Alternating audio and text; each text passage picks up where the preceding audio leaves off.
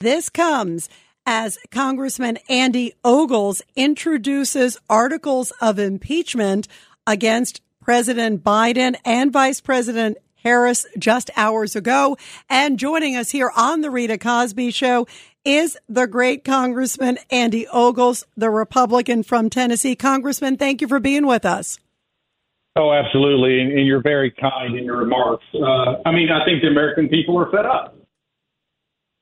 Yeah, what? Why? Tell me why you think it's important. And by the way, I got to get your reaction, Congressman, to this stunning news tonight. Uh, I know you introduced articles of impeachment also a few hours ago. What do you make of this new news? Um, particularly that there may be recordings with this Burisma executive, several, it looks like more than a dozen with Hunter and two with Joe Biden himself. Wow, this could be a bombshell if true. Yeah, no, th- this is eh, really breathtaking. I mean, so I'm somewhat privy to the the oversight committee's investigation, the, the bank accounts, the five million dollars, and there's more there's more money transfers just than the five million dollars. But that that's neither here nor there, which which is it's kind of it's kind of striking to say that, but there's so much grift, there's so much collusion, there's so much bribery involved with the Biden administration. It's no longer an administration; it's a criminal enterprise. But now that you have this documented, not not only with bank transfers but audio recordings, I mean, you know, the fact that you have a, a Justice Department that has targeted a former president, President Donald Trump, for documents stored in a secure building. Let's keep that in mind.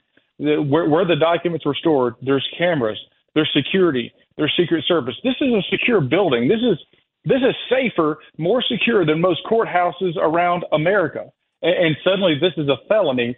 Meanwhile, you have a president of the United States, his son, his family accepting millions of dollars, that's millions plural, from foreign national governments. Rita, if you and I did that, we'd be in prison tomorrow. Yeah, you know what? And the contrast, just as you aptly brought up, Congressman, is so different. Um, because here it is, President Trump, and we're talking about the classified documents. And then yet, when you hear the expanse of what is being looked at against President Biden. And we don't even know what happened with the investigation. We know that apparently there was this 1023, which you know the Oversight Committee got, but we don't even know where it's gone. We don't even know if they've even looked at it. And we have talked about, you know, literally tens of millions of dollars between the president and Hunter, at least the allegations. Let's see where it goes. But the fact that it seems like uh, at least there it doesn't seem to be a rush in looking into Joe Biden or Hunter Biden, and yet they can't wait to go after President Trump. It, it seems like a glaring double standard. Oh well, if you're a conservative, if you're a Republican, if you dare speak out against the uniparty that controls much of our government, you're going to be investigated for something somewhere somehow. And if they don't have anything on you, I dare say that they'll make it up. And so, I mean, whether it's the president of the United States, and, I, and I'll digress a little bit, but you look at Daniel Penny in New York, you have a woke district attorney who is targeting a good Samaritan. And so, so whether you're president of the United States or you're a former Marine who served this country, who saved people on the subway, if you dare stand up, if you dare speak out, you're going to be targeted. Ladies and gentlemen, we are at a crossroads in this country the fact that there is political persecution against a former president should frighten you, whether you're a Republican or a Democrat or an independent or anyone in between. Look, this type of persecution didn't work in Rome. It didn't work under the British Empire, and it sure as heck going to not work in the United States of America. And if we don't fix this, ladies and gentlemen, I don't know what this country looks like in a decade from now. Yeah, I use the phrase, Congressman uh, Andy Ogles, basically a banana republic. And, and you think about the first time in American history that we would actually have federal charges against a former president ever is over classified documents. I mean, it, it just seems inconceivable, especially as we're talking about all this Burisma stuff. Now, let me first go back to the uh, articles of um, impeachment. You introduced them against President Biden and Kamala Harris? What were sort of the basis? Explain to our listeners, because there's a lot of things I can think of, uh, open borders and so many other things. What give us sort of the, the recap on both of them? Why you felt it was important to do this? Well, this is like going to a restaurant that has a really large menu and you can't decide where to begin. This is when you look at the impeachment articles against Biden or Kamala. I mean, there's so much there But you know, after talking to Chairman Comer, uh, Chairman of the Oversight Committee that's been investigating the the Biden family, the, the criminal enterprise that has become the Biden administration, there was so much there. And then you juxtapose that against this this persecution against President Trump. And look, you don't have to like President Trump to understand that what's happening against him is wrong. Right? Like this is this is this is about the Constitution of the United States. This isn't about Trump or his personality or his Twitter feed. This is about the Constitution of America. And the fact that, that that is under assault is a problem and should be a problem for every law abiding citizen in this country. But when, when you understand that this family, an extended family, were accepting bribes from other countries, there should be a problem for you. You look at the southern border when you have you know, tens of thousands of, of illegals coming across our southern border. I'm going to go back in time to the Obama administration. 1,000 people, 1,000 crossing the border in a month's time was considered a crisis. We regularly hit 30,000 a month. Like that's a low number.